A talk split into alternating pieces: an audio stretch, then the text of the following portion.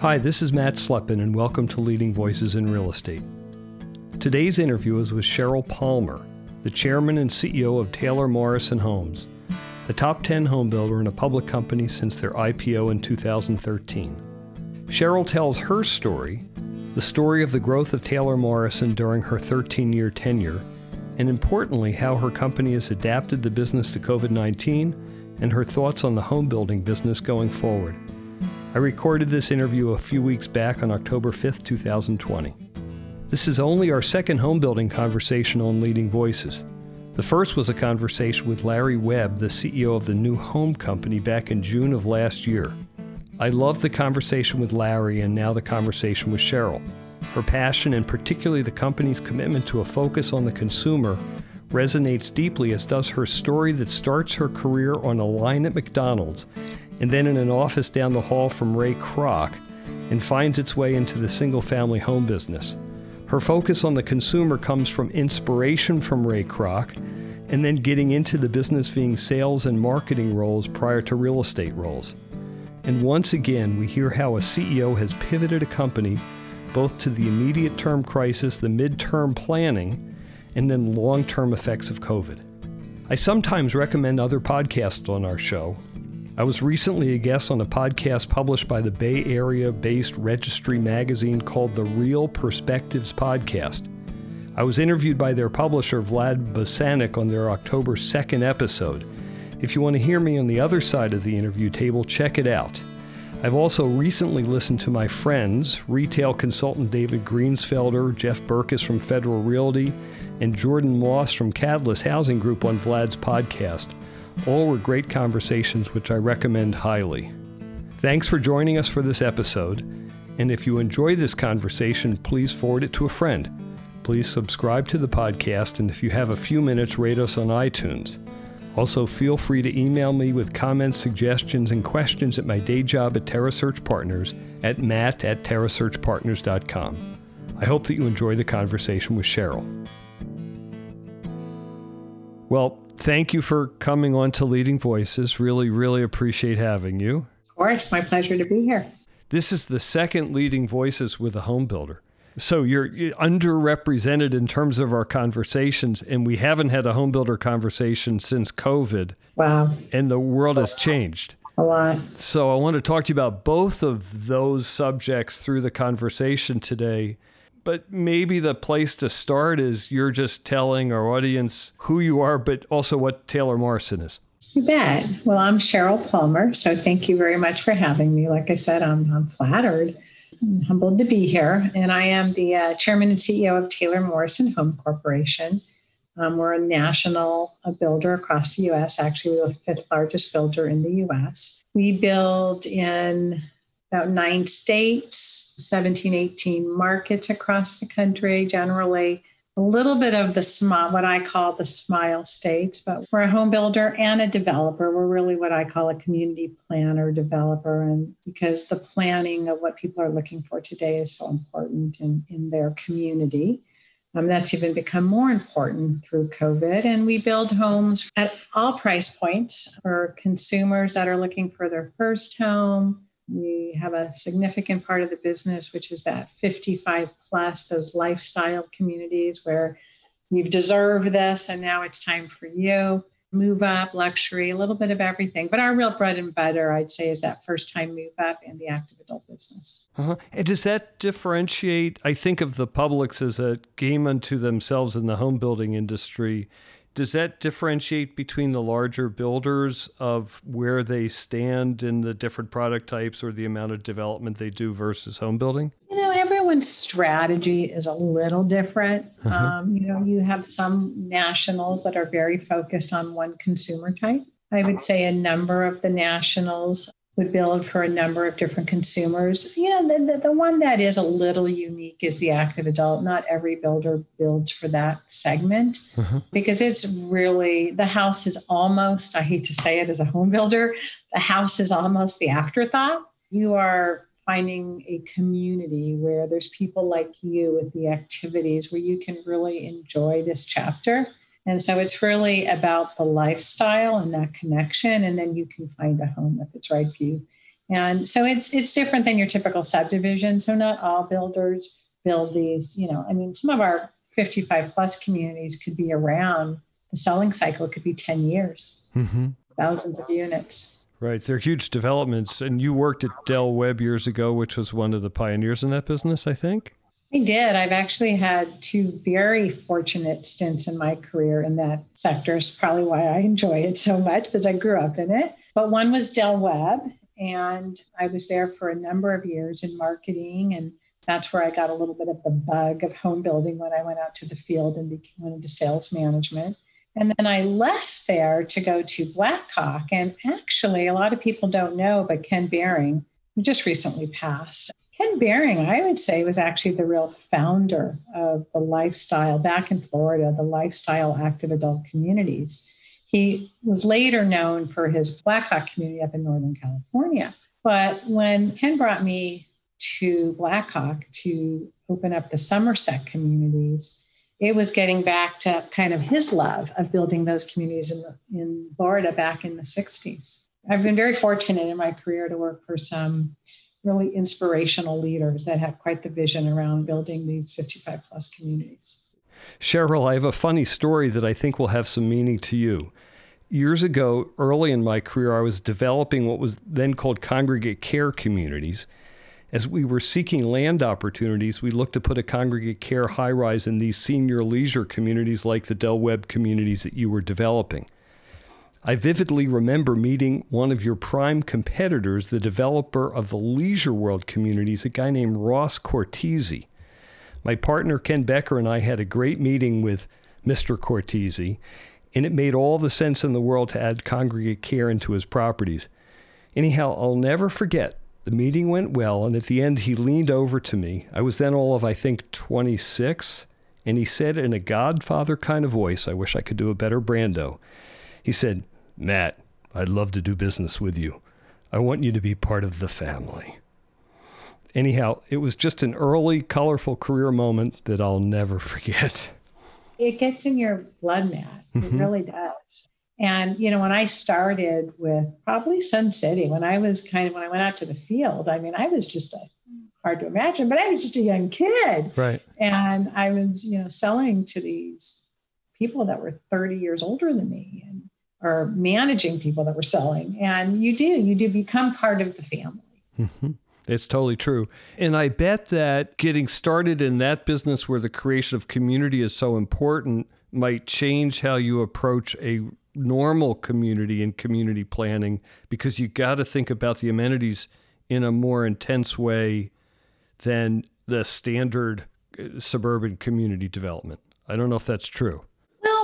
It is. I mean, certainly if you're building a subdivision of 20, 30, 50 homes, mm-hmm. you're going to plan the community a little different, a lot different than if you're building a community that has a thousand homes and golf courses or country club. I mean, just, you know, a whole different amenity package. But there's a lot to be learned about kind of that big master plan and really understanding your consumer uh-huh.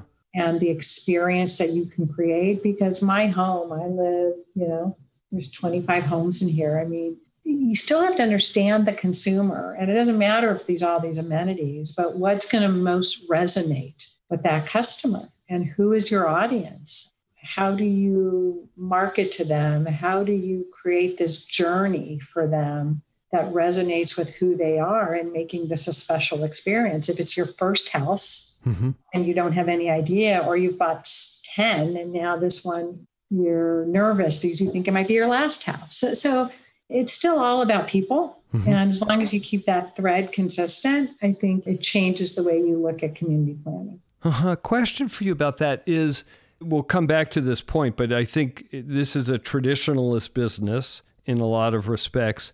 And I don't know if you're if the other leaders in the business come from thinking about the consumer or come from understanding how to manufacture and get lots of business done?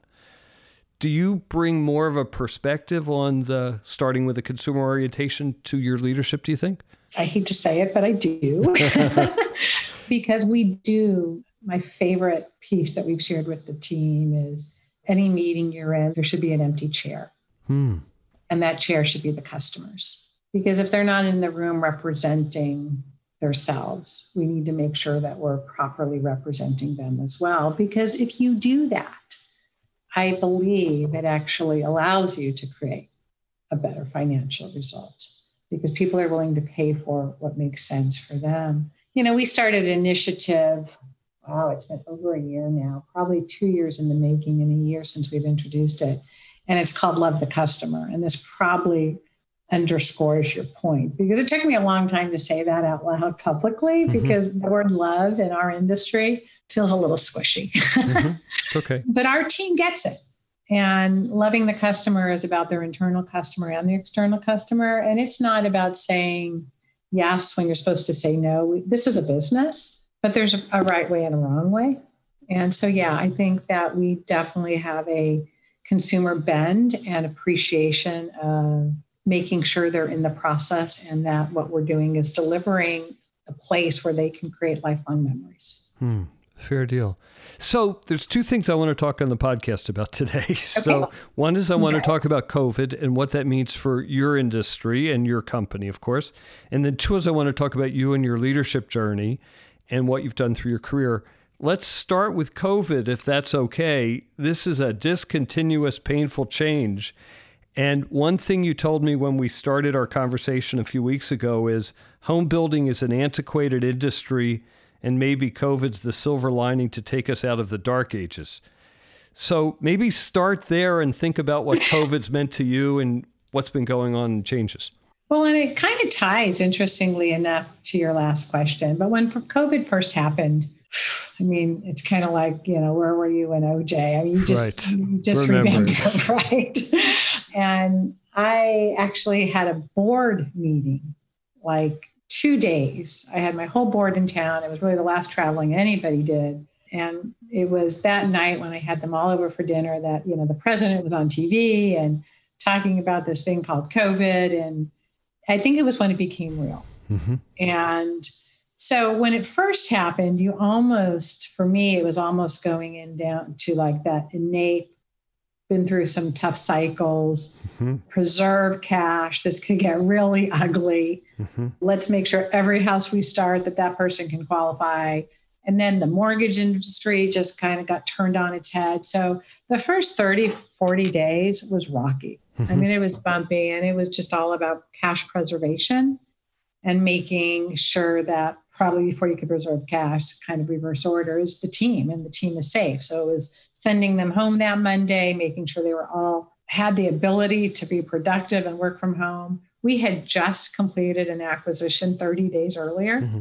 And we had, you know, 750 new team members. Mm-hmm. And even though we have this great communication vehicle with this daily huddle, love the customer huddle, we weren't prepared to send, you know, our 2,000 employees home and our new 750 home. So first it was just making sure they're okay and that we could just keep the wheels going. Right? Hey, one question to that. When you say that and you think of the employees, you're not thinking corporate employees because you got hammer swinger people too. So you're thinking up and down the food chain of everyone being home and being safe. Yeah. So it no, it was corporate employees, even though the tradesmen aren't our employees. Mm-hmm they're part of the family, as you said. Mm-hmm. And so when you're thinking about safety and protocols, it, it's not just our own team members that are on our payroll. It's how can our trades feel secure mm-hmm. in our field operations? How can our salespeople greet customers when you have this COVID thing that we were learning about in real time? And so,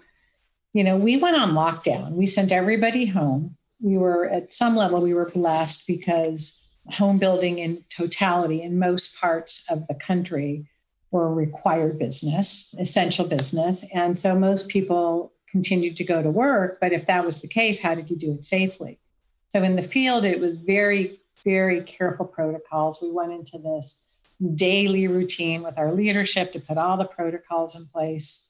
I think we actually met every morning, every evening. We did that for probably four weeks. Mm-hmm made sure all the protocols were in place, communicated with our team. I did this company wide huddle once a week. I mean, it was all about just communicating because this was uncharted waters, right?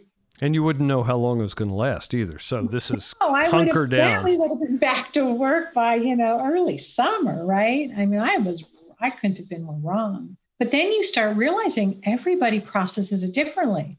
I mean, some people think this is silly, and some people are terrified, and some people have family members that are ill. So there's just so much emotion. So, safety first, we get that. But what it did, because safety was such a driver for us, and not, you know, I think most builders went by appointment only, probably not all of them. And maybe there are parts of the country we didn't have to, but we just felt like, you know, we're going to go there and see how long it lasts. But what it did do is it drove innovation. And we were very fortunate that late last year, we had introduced a new website. And that website, in, intranet, had imagined a very potential of a virtual environment. Hmm. Probably not in, you know, six, three to six months, but it had imagined that the consumer wants to communicate with us differently. And so it had the infrastructure that allowed us, once again, putting the customer in the room with us and making sure they were safe. It allowed us to communicate with them in a number of ways that had never been imagined in our industry. Mm-hmm. So we probably did three very quickly. The first was this online appointment system. And pretty simple, right? You do that in so many, you make a reservation for dinner online. It doesn't seem like a big deal, but we just hadn't done that as an industry. But you went online, you selected the community, and you can make an appointment. And you can make an appointment to do whatever, Matt, you wanted to do. If you wanted to come see me for a private tour, you could do that. Mm. If you wanted to make an appointment for a phone call, you could do that. If you want to make an appointment just to write a sales contract because you already knew what you wanted, you could do that. And then we would send it to you virtually, or you could come in for that personal appointment. You could get help on a virtual tour. So, whatever you needed. And you didn't have to go through three people. You just made the appointment to meet with me. Mm-hmm. And you immediately got a confirmation. The take up was amazing. I mean, within weeks, we had thousands and thousands of appointments. So, what we heard from the customer is, yeah, it's about time. this is how we want to talk to you, right? And probably 80% of those appointments were made to come into the community for a private tour. Hmm. So they still needed some social interaction, but we just made it so easy. The second tool, which came a few weeks later, was we piloted self guided tours. So we had inventory homes across the country. And you could go on the website and see that in the Bay, we had, in this community, we had two inventory homes, and you could set an appointment to see it at six in the morning or seven at night. And we would send you a code and you could access the house by yourself. Mm. And so you didn't have to, if you were nervous, you didn't want to have another person there, you could engage with the home on your own. And once again, tremendous. We didn't, before we even started marketing it, people just saw it on the website and they started, competition did a lot of it, but then we actually had a lot of customers do it too. Uh-huh. Hey, well, I have a question about that. Did you have like pe- watching the people in there to make sure they were behaving properly? Any? Nope, no, no. cameras. Give them, let them go. Okay, cool. No cameras, and you know, I'll tell you, months into it, we've not had one unfortunate event. Good. They had to give us their license. I mean, we, we know enough about them that it would all be pinned back to them. We know when they entered the house. It's all systematized, but no cameras. Mm-hmm. And I keep interrupting you, but the next question about both of those is that higher traffic than you had before, or is it just high traffic in those venues? It's different traffic. So the exciting thing is mm-hmm. both on the appointment and then the self guided tour and the reservations I'll tell you about. We found like 70% of them, this was their first contact with us. They have never been in a sales office. Mm-hmm. So it led me to believe that we may never have seen these people. Right. So pretty exciting. Once, and I'll come right back to it in a second on COVID because, you know. I want to hear about the third one too. So, yeah. The third one is a reservation. uh huh. So this one's really exciting because now you went and toured the house and you loved it. You can go back online and do a 24 hour hold and say, I want this house, and you have 24 hours to convert it to a contract. Mm-hmm. And once again, you can come in for the contract, we can docu-sign it. What's happened probably half the time is they ended up once they made that reservation and we started talking with them. Some of them didn't go through with that house, they went through with a different house. Mm-hmm. But we still got them. But what's happened is from the time we first met this person, like in a self guided tour, didn't really meet him, but we met him online to a contract. I mean, we've seen this happen in just days. What used to take weeks and months mm-hmm. is now happening in days. And it's because we're allowing them to drive, to tell us how they want to talk with us. Uh-huh. So it's, it's been tremendous. So we got all those tools in place, but I would tell you that by May 15th, we were shocked at the demand and the response. And it wasn't for one reason, Matt, it was so many different drivers. But we have just seen year over year tremendous, tremendous results uh, May, June, July, August, September. We haven't reported September yet, so I can't talk about that one. But the demand has been really, really strong and um, significantly outsized from all expectations. And it's interest rates, but it's not, somebody's not going to move just because it's a low interest rate. Mm-hmm. There has to be another driver. So this could be some folks that, you know, have been living in this apartment or the space they're in doesn't work or they need their kids are staying home or both, you know, two adults are trying to home off. It's just all these different reasons, or I need better outdoor space. Mm-hmm but the demand has been tremendous. I'm assuming the demand driver largely is that move back to the suburbs, move back to a less dense environment, move to a single family home. The American dream might be back again in that way because of COVID. I think there's a lot of truth to that, but I'd still suggest that there's not this flight from urban just because I want to get suburban. Mm-hmm. It's generally accompanied with something else because we're seeing a lot of people Urban came back last, but mm-hmm. we're seeing people come in and buy right behind them. The job environment allows people to live further mm-hmm. because mm-hmm. some people might not be driving back to the office anymore. So, a lot of flexibility. But you're right. There is this kind of, I want space. And it could be space within my confined quarters. It could be, I don't want to go up and down an elevator. There's a lot of different drivers out there today with the convenience of I'm not worried about my commute as much. Mm-hmm. Right, because the commute may be three days a week, not five days a week, and I could cope with a longer commute three days a week. Plus, three days a week aren't the same for everybody. Therefore, traffic may not be so bad. It's exactly, and some people are being told, which is a whole different subject, you know, which I think will be the issue of the century or the decade for sure. Is you know, some people are moving out of state because they've been told that you know their new world will be remote. That won't be us, but I think, you know, I think this will be a dilemma companies go through for the next many, many months and maybe years. Uh-huh. And how much market research are you doing or is the industry doing to understand each of those drivers and how permanent they may be? Well, I'm so glad you asked that because, you know, not just this flight from urban, we've been actually doing research, once again, customer first since right. week one, right? And we've been talking to people on the internet that have come onto our site. We've been talking to traffic that have walked in our door and to our buyers mm-hmm. and really trying to understand why would you buy today? And you can imagine the reason week one or two of COVID is very different than now and what's important to them. And, you know, technology is kind of off the charts. A lot of people just didn't have the technological needs they had needed in their home or in their living environment. Another one, which is like kind of they've been you know, week to week they might shift, but really top three is health and wellness. I don't know what the future brings, and I need everyone talks about what we're doing to offices and schools, but you know, my home is my castle. I need to make sure I feel safe here. And so that led, led us through that research back in August. We introduced uh, Live Well, which is really about healthy air, healthy water, paint, materials in the home that we've now have standard in all our new homes hmm. because it's so critical. And it's really been interesting. It's been most important to the millennial, this whole healthy, you know, notion of healthy living. Mm-hmm. It's been important across all consumers, but there's really been this high demand uh, on the millennial buyer. Interesting. Let me ask a question about the, the technological way to get to know you that you just described the three initiatives. And I've never bought a new home. So I'll admit to this, oh. never been through the process. But I'm thinking of a Yiddish word, handling.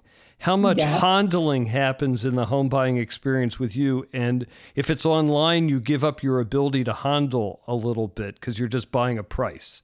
I just bought a Tesla, so I didn't get to handle it, but it was wonderful because I don't want to do that. Is that in your business? Yeah, you know, it's really interesting. In today's demand, no, you don't get much of that at all. Uh-huh. now, over time, you're right. Okay, that will be part of the process because for some people, that's an important part of the process. But today, there's just the demand is so intense. I mean, we are holding back releases to assure our ability to bring them to market and knowing what they're going to cost. So, um, I was at a grand opening this weekend where we released six houses. I think we had 15 people pre qualified and we did a drawing. And that's pretty much like in Phoenix, how we're releasing all of our homes right now. Wow. And, and when you talk about demand, is this demand year over year as compared, or because you say we're surprised, is that you're surprised in COVID or you're surprised as compared to last year, which was a somewhat normal year? Both. Absolute and relative. Absolutely. Um, you know, and we should we should not be because if I think about the macro picture before COVID, we started the year strong, no mm-hmm. doubt about it. Mm-hmm. And you know, all the many, not all, many of the kind of economic attributes or or wind at our back are still there today. I mean, the demographics are in our favor, right? We've been under building as an industry for years, so right. that's we've known. But our industry has always been very dependent on a good job market. And so mm-hmm. that kind of overlay is where I think it's most unexpected. I mean, we still have millions of people out of work today. Mm-hmm. But the people that have been out of work to date um, have generally been more service, I would say probably 50, 60 thousand, you know, average income, which is probably renters, not buyers. Right. Now we'll see as either this productivity shift continues forward and companies take a middle layer out, mm-hmm. or depending on what happens with stimulus and it becomes socially acceptable to right size organizations, we'll see. I mean, the airlines, those are homeowners. Mm-hmm. So, where we've been and where we're going, I still think there's a lot of wind at our back. The question is, is it strong enough to overcome the wind in our face on employment? Mm-hmm. And talk about the other subjects relating to home buildings and antiquated industry. Are there other changes that came because of this that moves us out of the dark ages and or define the dark ages clearly so I know what the, the, the future might look like? So the dark ages, when I talk about the dark ages, have generally been around the building science mm-hmm. side of the mm-hmm. business. And I would say the consumer relationship side as well. We don't have the best reputation. I hate to even say it out loud, but I think it was second to mm-hmm. car salesman. I mean, we we don't have this here's this most important decision purchase a consumer makes and the reputation in our industry was not good mm-hmm. which is really why we started this love the customer approach. It, it should be better. You should enjoy this process. But the building science piece of it, so I think we've got, you know, we're early days, but I feel very, I think we're just on like the edge of a true structural shift in how we sell houses. But on the building sciences, you know, we've as an industry been working on it for years. Mm-hmm. and um, generally, when you think about a man, it's like where does manufacturing product and consumer choice come together? Because you know, manufacturing variety is not its friend. What's its real friend is a replicated high number of you know repetition. So mm-hmm. if I could build that same house exactly the same way mm-hmm. up and down the street, then that lends itself to a great efficient manufacturing product.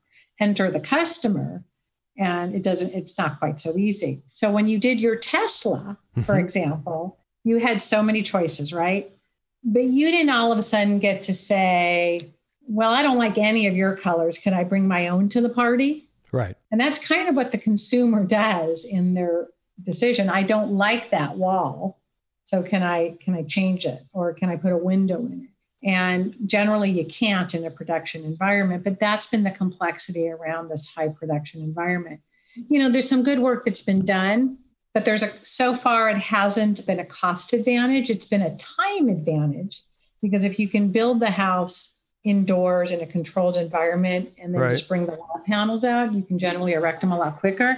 But if you can't get the other trades behind you and you lose the 10 days you picked up, mm-hmm and I'm not sure I want to pay 20% more for it.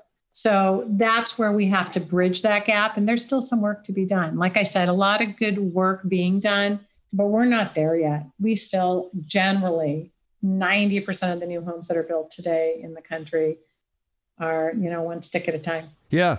And interesting the way it's been done for hundreds of years. And, and, when I think of home building, I think of two processes you identified both. One, it's a consumer product, and the other, it's a manufacturing business, so different than the rest of real estate. But let me push back on one of the comments you made, which is the consumer wants some differentiation, and you said within their house. And if they care about the outside, then they're like ego oriented or something. But if I'm a member of a community, I'm a bike rider and I'm, I'm riding by some new house communities in Santa Rosa right now, right? And as I see it, I go, oh, it was a farm, and now it's going to be boom, boom, boom, boom, boom, all the same. And sameness from the outside as a community member just kind of is yucky. Differentiation from the outside is exciting, right? That's how neighborhoods grow versus. Right. And that, but that variety costs money. right. I know that. so now let me introduce our newest business segment. That's our build to rent business, mm-hmm. where it's single family detached single story homes.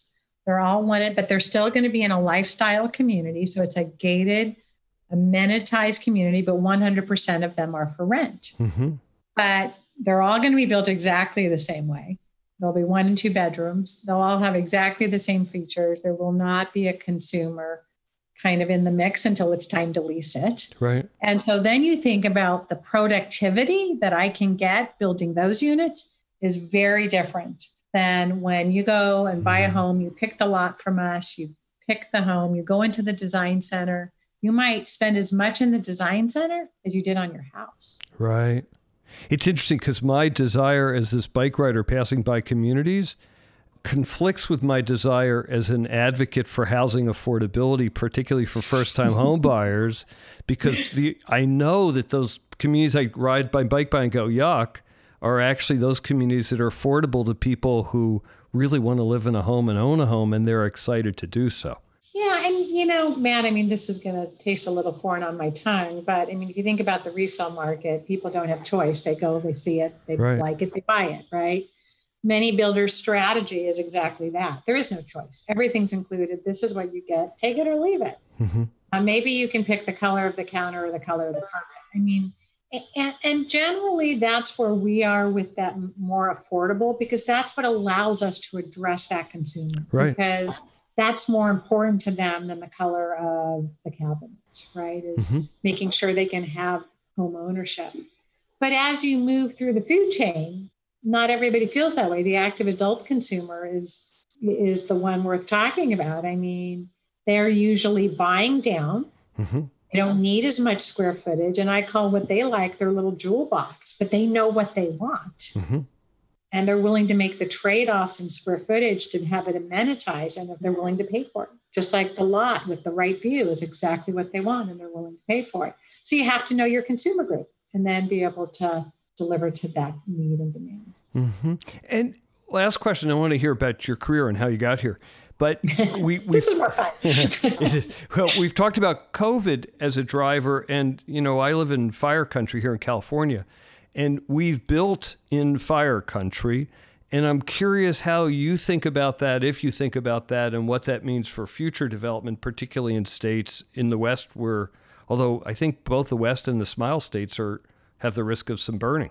No, for sure they do. You know, I would tell you, like, we have um, a Sacramento business and we have a Bay business, and I would tell you that we rarely would develop against, you know, the high rated fire zones. Mm-hmm. I'm not saying we've never done it, and building materials have certainly moved on. If you think about tile roofs and um, you know wrapped eaves, I mean, there's a lot of newness in the building science.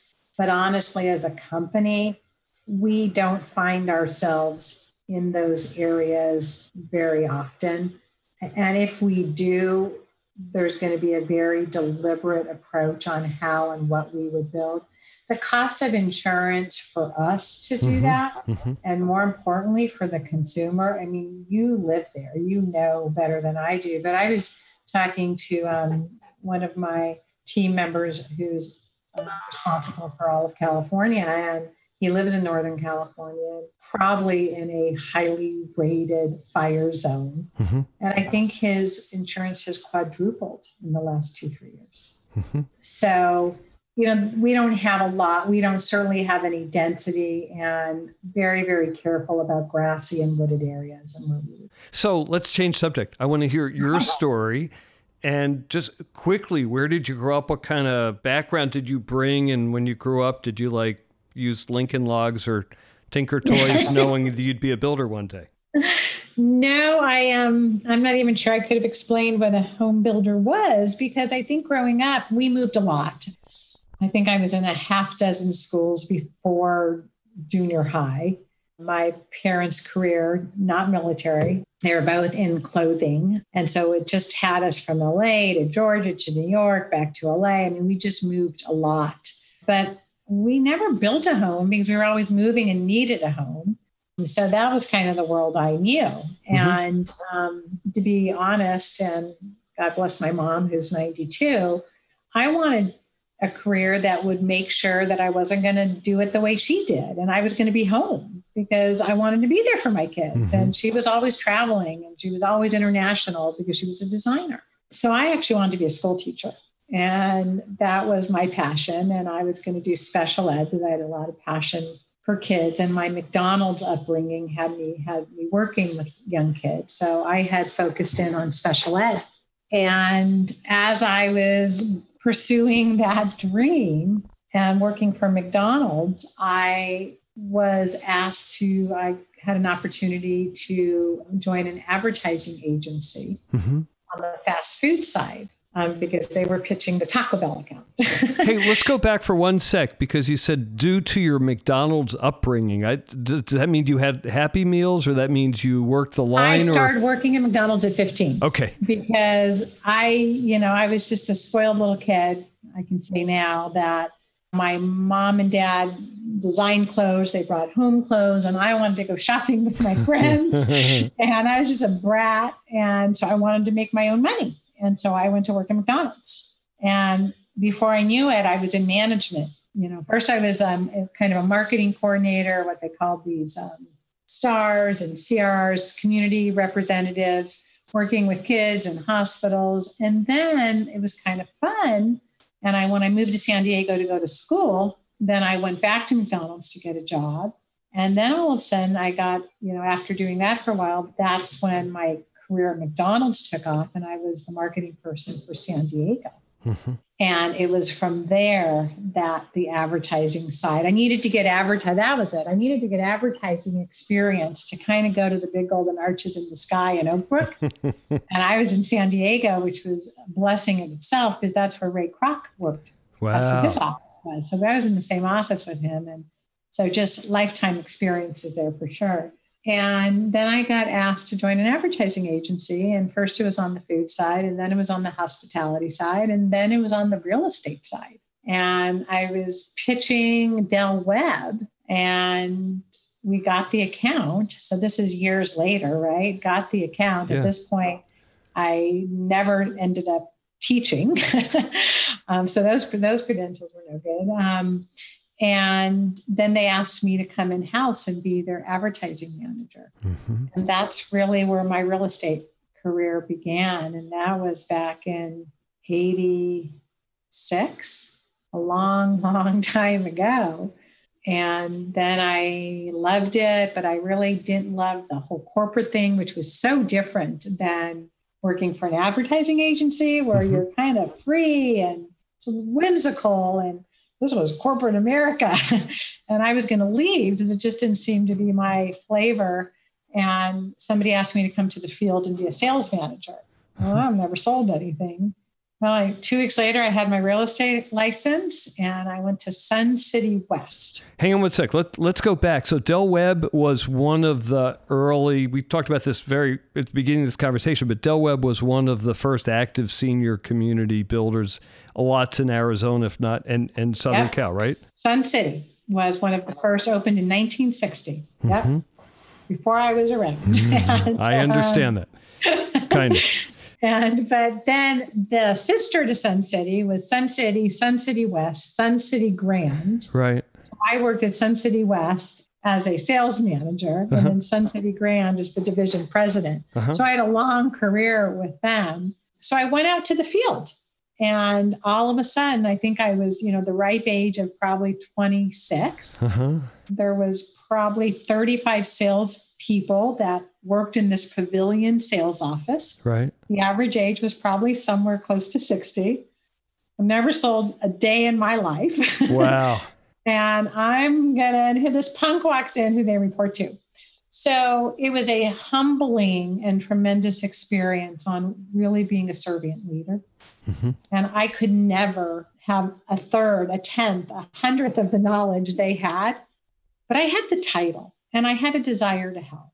And so I learned the business and I could help them. And that's where home building really got in my blood. Mm-hmm. And so I was there as the sales manager, but when you do a thousand sales a year out of one sales office, it's like a 10 year degree. I bet it is. you experience everything, right? And it was all price points within that consumer, a production that you can never imagine. Very few places in the country today, if any, have that sort of production. So it was a tremendous tremendous uh-huh. experience. Hey, go, go back for one sec. I keep saying this line, but being a sales manager, starting out as a sales manager is really different than being a salesperson. The, oh, yeah. the twain are related, but not the same. Biggest debate in our industry today is does a sales manager need to have sales experience? Yes. Where do you think I fall on that one? you didn't. didn't. And it's actually different skills. There's a tremendous amount, with the greatest respect, of ego that's required, mm-hmm. ego drive that's mm-hmm. required mm-hmm. in sales. You almost want that sale more than your next breath, right? Yep. And so you need to feel that and you need to be there to support that. But I had much more joy helping them complete that and get that feeling than getting it myself. Mm-hmm. So there's something to be said for the knowledge that comes with being on the sales floor but I got that in rapid fire, just seeing that much activity in one place. Mm-hmm. So maybe, you know, you need it if you can't get those kinds of repeats. Uh-huh. But I fall on the side, it really comes down to the individual and their leadership capacity. Uh-huh. Uh-huh. So then you went to Blackhawk, and, and we'll go quickly through the companies until you get to Taylor Morrison, or else we'll be here all yeah, night. But so Blackhawk, 10 years took what I learned in sales and all of a sudden I'm helping develop communities. You just kind of fake it till you make it a bit. And just that was a tremendous family, 10 years, great experience, opened Somerset communities in Brentwood and Rio Vista. Ken Behring was getting um, to a point that he was considering selling. I was not ready to retire. He was. and that was in Northern Cal. Everything was Northern Cal, right? Northern One... Cal in Brentwood and Rio Vista. Mm-hmm. And um, long story short, he was going to sell, he sold Rio Vista, was going to sell Brentwood. The deal didn't happen. Then they came back and asked if I would come to Pulte to run their active adult part of the business. Uh-huh. And after I resigned, I had to give a lot of time. This was family. We ended up putting the deal together to buy it. Mm-hmm. So I kind of had both sides of that transaction. It was a lot of fun. And then the day of closings, I moved, turned the keys over to the Northern California team and moved to Arizona. And then I was with Pulte for a number of years on the active adult. Then they restructured, went to Nevada to be an area president when their area president went up to be the COO, mm-hmm. took over Nevada. And then about two and a half years later, I retired. Maybe two years later, I retired left Pulte. My daughter was a year away from going to college. I had been the consummate mm-hmm. person I swore I was never going to be. Um, my son was in early high school, and I just was going to go home, and I did. Uh-huh. And as she graduated high school and was going off to college, my husband said, It's really time for you to get out of here. and um, I was getting calls and when had an interesting call from what was Morrison Homes, which was a builder here in the US that was owned by George Wimpey in the UK. Mm-hmm. And first time I said no, I wasn't ready. Second time I was intrigued because it was a I had no international experience. I met them all. I met the UK contingent, and I'm like, well, this is something I haven't done. Now, this is, you know, kind of in the D day of the world falling apart, right? 2006. But I felt like I had lived through Vegas when Vegas went down. I mean, that was the epicenter of, you know, the downturn. And so I thought I had something to offer. So I took it. So you had been in Vegas at Pulte. I was the regional president. As the crash was beginning to happen. And that's when you retired? Did they? Two, I moved there two weeks before the world came to an end in home building. I think if you look up, you know, drop prices, it has my picture on it so yeah, that was back in 2005 or 2004 and 5 and then I left in 05 and I started with Morrison in 6 uh-huh. and it seemed like 15 minutes after I started with Morrison they started talking with this other UK company. There was only two UK companies that had North American holdings. Mm-hmm. I'm like, I just started. What are you talking about? Well, lo and behold, these two companies merged. And it was, we had been a private sub of a UK uh-huh. public. Right. And they merged. And about 30 days after the merger, that was in 2007, uh-huh. I got asked to be the CEO. Of the merged companies, was the other company Taylor or is that something else? It was Taylor Woodrow. Uh huh. And then I changed the name to Taylor Morrison so that all team members felt an integral part of this new go forward company. Mm-hmm. And uh, wow, we were barely a top 20 company back then. And I don't think either company would have survived independently through the downturn, but strength in numbers. We were, I think, 2,200 employees. We went down to 600. It was horrible. horrible.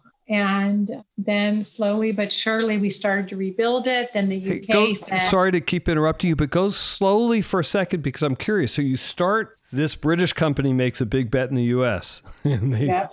they buy this company at a, maybe they knew it was a bad time or maybe they bought before. Well, the they already time. had the US bet. So they've right? been there. So they. Uh, they've been there. They've okay. been there. I mean, they had been around for decades, but okay. it was just a small business in the US. And this other company was a small business in the US and actually North America because there was a Canadian holding as well.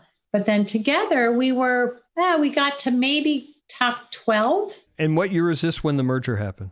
2007. Okay, so 2007, you're the CEO of this merged company, and then you you said it kind of hit the fan in Vegas like three years before, but then it really hits the fan for everybody. Then it really, we thought it hit the fan. Not yet. it was just a warm up, right? And then it really hit the fan and just kept going down. The knife just kept falling through about 2010. And then in 10, the UK said, you know, they were just getting punished as a UK builder that they were so distracted mm-hmm. by North America and they weren't really countercyclical. So, what are you guys doing over there? And eventually, and I was on that board, so I'm there in real time. And the decision was made that we need to sell. And mm-hmm. so 2010, the decision was made to start the work because I mean, our accounting systems were different. We weren't on US GAAP. It was a whole new world. So we started the work to get ourselves ready to market. And that was in 2010. Okay, so walk us through this past decade because tremendous growth, success, and it comes together, and there's an IPO in there or something somewhere. So walk us through that. So we go out to market in some stuff happened at the end of 10, which made it difficult. We go out to market at the end of 10, early 11. A lot of demand for the company. A private equity consortium is who ends up being the successful bidder of TPG and Oaktree. Another new experience in life. Never worked with private equity and heard all the horror stories. Yes. but just hadn't had that experience yet. And they bought us, and that we closed the deal in 11 and then in 12, I mean, it was like bullseye. Their timing could not have mm-hmm. been. I mean, there was a lot of brilliance in their timing and there was some good luck as well, but it couldn't have been any better. And in 2012, I'm like, we just need to start your exit strategy being an IPO. And so we started that work in late 12 and took the company public in April of 13. Did you find that the discipline of those investors gave you a goal that had clarity that pushed you to those ends in a different way? You know, these are some of the smartest people I've mm-hmm. ever met and worked with. Mm-hmm. I hate when you ask a question because I'm just so honest with my answer. And we didn't really see eye to eye at the beginning. Uh-huh. It was tough. I'll be honest. Um, not because I didn't have the financial discipline, because you know you run a company, you have to get generate results, right? Mm-hmm. But you do it through people. And generally, there's not a lot of interaction between private equity and their portfolio companies. They don't know the team. Mm-hmm. Well, I'm all about the team, and right. so we just we just had we did a little bit of this for quite some time, and we eventually had a day of reckoning. I won't go into it, and came to a really good place. And these will be some of my greatest friends for life because I learned so much from them. But I can say, without it sounding wrong, so I apologize, that they learned from me too that you know there's actually people behind the spreadsheets mm-hmm. and if you really understand what their needs and the true needs of the business it looks things can look really pretty on a spreadsheet right mm-hmm. but they've got to operationalize and people are the ones that have to make that happen and that's how you really generate results is people want to do that so it's it was an experience of a lifetime for me it took my business certainly competencies up to a different level taking the company public did the very same thing. Mm-hmm. And we had the largest IPO in the world. And I, to this day, still do. I the largest IPO in home building. In home building in the world. Yes, let's go back for a second. So I am I, am just fascinated with the private equity push and where you pushed back. And it's interesting. I think you're the fourth guest we've had on the podcast who works for a subsidiary or a controlled company of a private equity firm. We've done three other people who worked for Blackstone, and their job was to have the I'm going to make this up, but the people above them had to trust that they had their financial goals in mind. But then they had to run an operating company that worked as a real business and as a real culture. And culture costs money, so there's a tension there. But each of those guests had shown that balance of understanding both of those goals alongside each other. So maybe I'll give you an example uh-huh. of how we got to know each other. And without this, um, because like I said, this is with the honest, the greatest level of respect. But when we were going to get to close the transaction, I mean, this was a big day for our company, right? We had been part of this UK 100 year heritage and we were going to celebrate. I mean, this is a new game because the, the UK couldn't invest in us. This was an opportunity. And we were going to do this video and introduce our new owners. And I, you know, shared with them that they would get a call from my marketing guy and he was going to interview you, just ask you two or three questions. Why do you want to do this? What's the, you know, is it the right mm-hmm. time? Mm-hmm. Well, they just wouldn't return the phone calls. And here we're like approaching closing day. And I'm finally like, just get the video done without them um, they clearly don't want to engage. So one of them gets anointed to make the call and said, Sheryl, I just want you to know we just we talked about it a lot, the investor group, but we just weren't comfortable doing the video. And I'm like, you know, we figured that out. That's okay. But just help me understand why not? I mean, I've got thousands, hundreds, thousand people that are, you know, in the field. This is a big deal for them. This like the day we close. And he said something that forever stuck with me, and it was in the most respectful way. And so I've never repeated this on like a podcast, but it's like, you know, we celebrate when we sell you mm-hmm. because our investment will be complete. Mm-hmm. And it's like, knock me over with a feather. That's, well, duh. Yes, I get that. And I'm like, wow. I mean, I think that's what I said. I'm like, wow, Thank you for telling me that. I mean, I guess I knew that. But the challenge is there's only a few people that are going to celebrate on that day with you that are really going to make the money. Mm-hmm. But it's the hundreds of people that are going to make that possible for you. Mm-hmm. And he said, Wow, we kind of mm-hmm. screwed that up, didn't we? Mm-hmm. but it gave us kind of this true understanding what you're i get it and what what you're saying is real and believe me i want to help you get there but you need to help me help you get there because there's a whole team of people that's going to make that happen mm-hmm. so it just took time yeah. but we got to a really good place yeah and then you had this great ipo so then talk about 2013 through pre-covid Okay, so great IPO, biggest IPO. We were on a tear. We had this amazing long term land bank because of the private mm. equity mm. investment. It allowed us to be contrarian to the cycle and really invest big. So it was tremendous. And we started on this growth trajectory. So 2,200 people down to 600 people.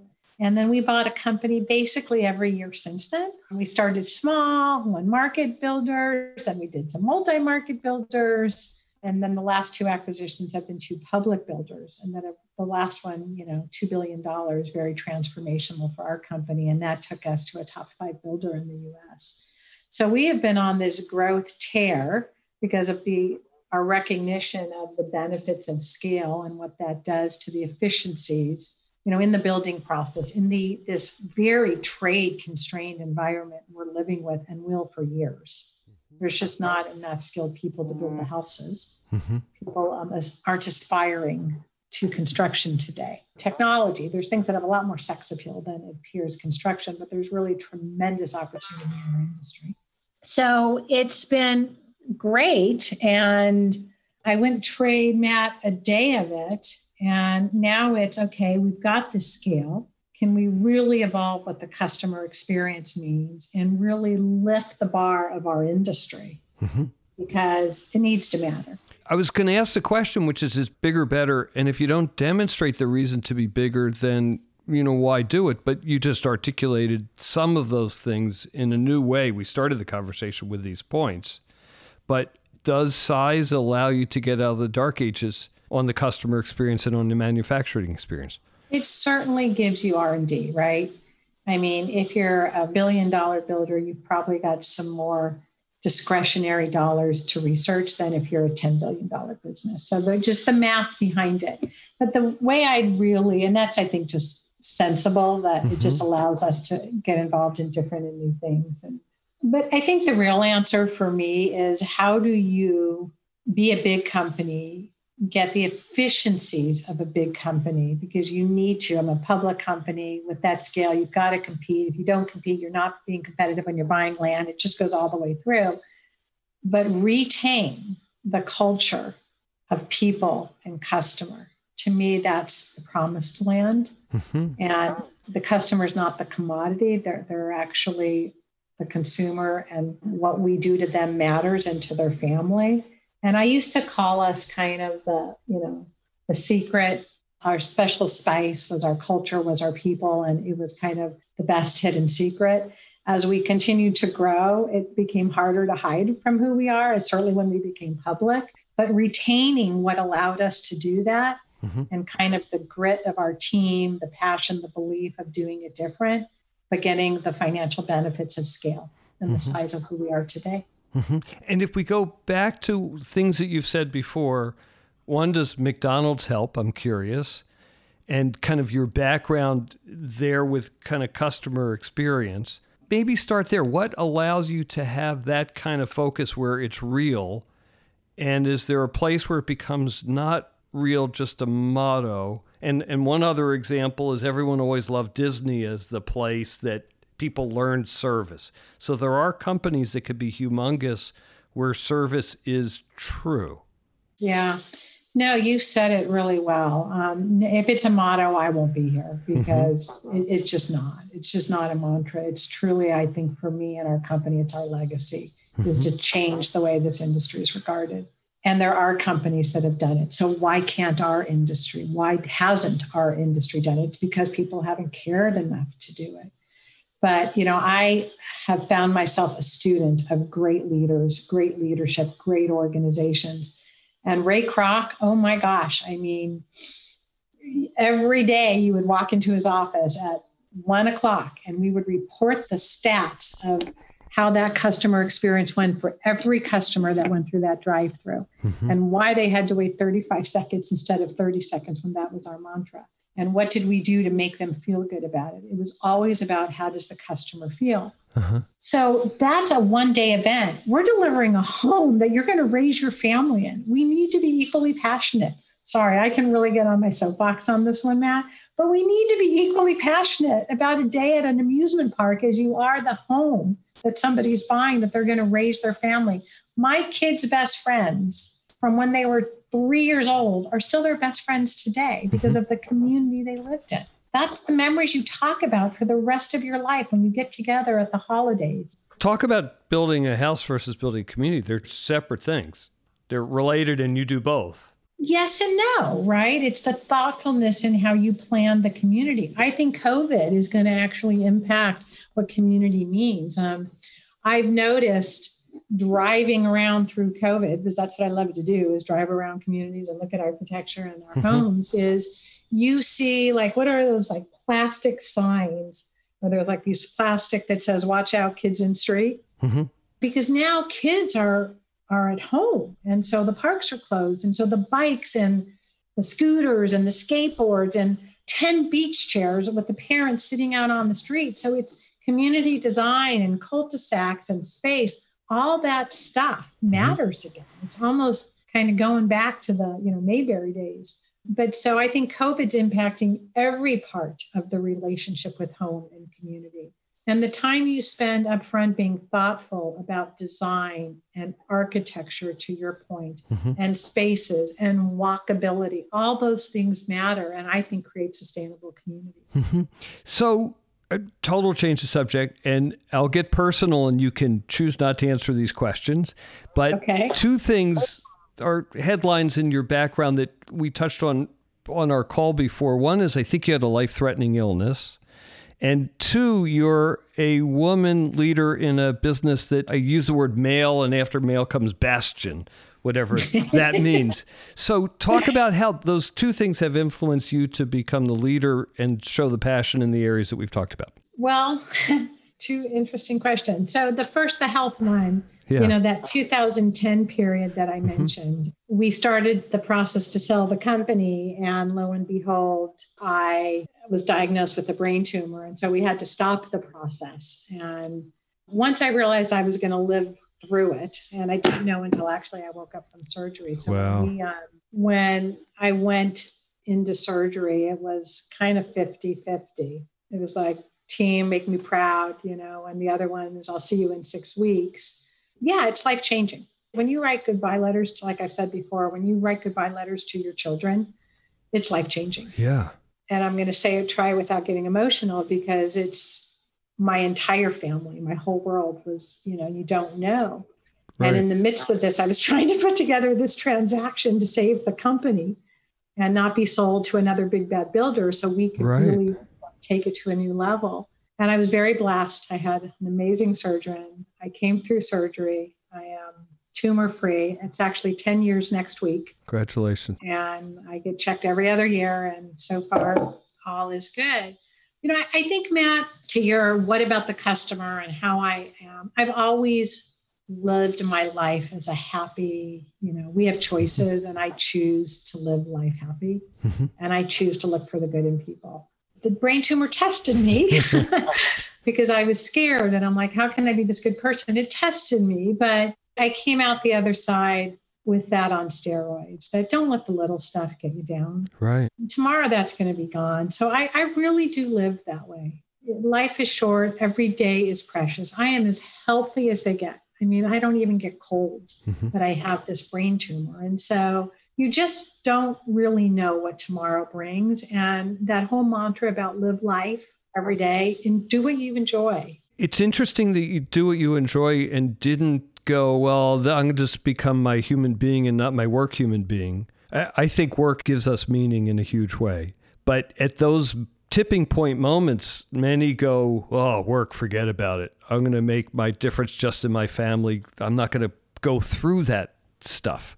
Yeah, and I thought about it once I had a choice, right? right? But now think about I've just we've taken this company, yeah. this big company, and now we're gonna we're gonna take it to a whole new level. This private equity company is investing in us. And I have this team I've been with for years, and they deserve more. We as a company deserve more. And I had to find a better balance in my life, mm-hmm. um, for sure because that's always been hard for me. Mm-hmm. But giving up where I have so much passion, it doesn't take one thing away from my family or my children because they are my my life. But they want me to be whole just like they need to have their life, right? They're grown, they're adults. Mm-hmm. So sitting at home wasn't the answer. I have to live life to the fullest. And that's what they wanted for me too. So I'm proud of what we did post tumor, post the UK sale. And um, I've been very blessed with the most amazing team. And many of that team, my leadership team, was here from the IPO. Right. And still here today. And what does it mean being a woman in this industry, and how has that impacted how you approach it and how you lead in your business? You know, this isn't a politically correct statement, but I truly am gender uh-huh. blind and colorblind. Um, I love people. Mm-hmm. And we have never had in our organization, I mean, we can talk about the social unrest we're dealing with today, but our numbers around diversity, gender diversity, are unlike anybody else in our industry. And we don't, we haven't had any kind of affinity programs. What we have is no biases. Mm. So for me growing up in it, you know, it was a joke for a long time. There was never a wait at the restroom at conferences and but I've had such a belief that just diversity around the table, no matter what kind, is important and makes us better business people. And by the way, the facts support that. Business is better when you have mm-hmm. diversity mm-hmm. in leadership. You know, I always thought how sad for them when I ran into people that just didn't know what to do with me because I was a female. I mean, it was a little bit of a game of wackadoo. You know, you just you, you build relationships one at a time, mm-hmm. and if people had a different air about them and just couldn't see it, that was their problem. I never made it mine. Mm-hmm. And you know, what's the difference? There's probably a soft side, softer side of me. Not all my team would agree with that mm-hmm. because business is business. Would a male bring love to the customer? Would do a roadshow and talk to every team member about loving your customers? Maybe not. So maybe there are mm-hmm. some differences, but I'll tell you, our male colleagues in the organization, they've embraced it. They like take, they build good houses. They want their customer to love what they've done for them. And so it's not sexual. I mean, you love bacon, right? You love football. It's why can't you love what you do and the people around you? Well, I just can't imagine in the home building business, which is a people consumer facing business, I can't imagine who the consumer is today.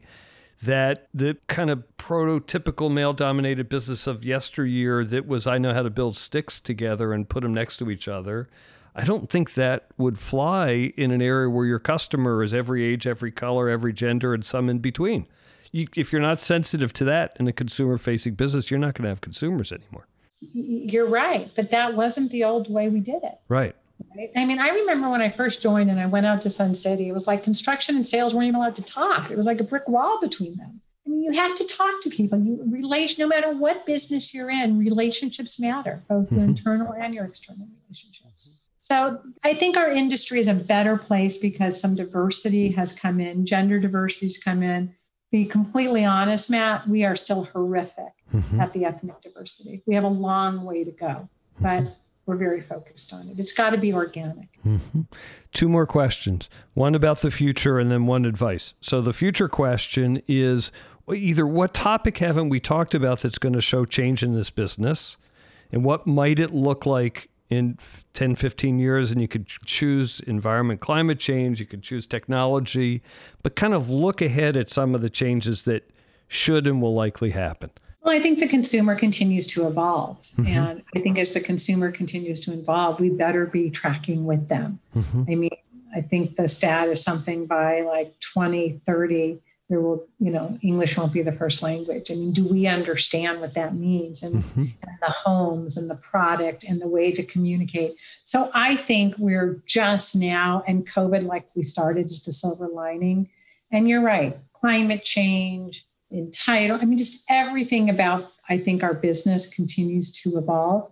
I also think this new asset class of build to rent, mm-hmm. single family homes, I think watch out I think that's going to give home ownership a run for its money because people are becoming, we'll see, I think, in the next two years what COVID does, how much of this change we're seeing today is structural and how much of it's emotional today. I mean, will everyone go back to the city? My instincts are yeah, kind of like they did after 9 11. Mm-hmm. But what, what's the more permanent changes? So I think we as leaders, as business people, have to continue to be nimble and evolve. Mm-hmm. And if we can do that, I'm excited about where the future takes us, especially about the consumer relationship in our industry. I think it's going to, I think we have forever changed it and we haven't even begun to see the possibilities. Bet that's true. Last question, always on leading voices, is your advice to a young person entering into the real estate business, or maybe in your case, the home building business. What would that be? Oh, you know, I love it. I mm. started down a different path, and there was a point in my career where it just took over my body. Mm-hmm. And I have so much passion. I mean, there's just something so magical about seeing a piece of land and going back and building houses and moving in. It doesn't matter if it's a first time buyer or somebody who's just having a baby and needs a bigger house or an active adult who wants to make sure they finish out their life. You know, just doesn't matter. There's something so magical about it. And it, what's really special about our industry is you can do it from any, you can be in construction, you can be in sales and marketing and, and HR and finance and legal. I mean, it, it attracts all types of professionals. But no matter which of those professions you you have, there's this thing that gets in your blood. So as a young professional, sorry, I went on a rant, but That's as a, a young professional, I would say take the time. There's a lot of, I think, impatience in mm-hmm. young people today. Mm-hmm. Take the time to really explore the opportunities and spend the time to understand and don't jump all in until you really have found the thing that energizes and takes over. Because if you're going to spend your life in this industry, make sure that you have a lot of passion for it. And once you really have that feeling in your gut, then go for it because the opportunities in this industry are endless for anyone. Well, I'm really happy you found your passion in real estate and not in hamburgers. Thank you. I, I, me too. Good so for us all. You. We're all healthier and more satisfied yes. for that. Yes. Sheryl, thank you so much. This was a wonderful, delightful conversation. I really appreciate your being on Leading Voices. Thank you for listening into Leading Voices, and I hope that you enjoyed today's episode. I have a request. If you enjoyed the episode and found it to be valuable, please share it with a friend or two. If they're podcast wary, take their smartphone in your hand and subscribe for them and teach them to listen. You'll change their life. Seriously, thanks for listening and keep in touch. You know you can reach me at matt at terrasearchpartners.com. See you next time.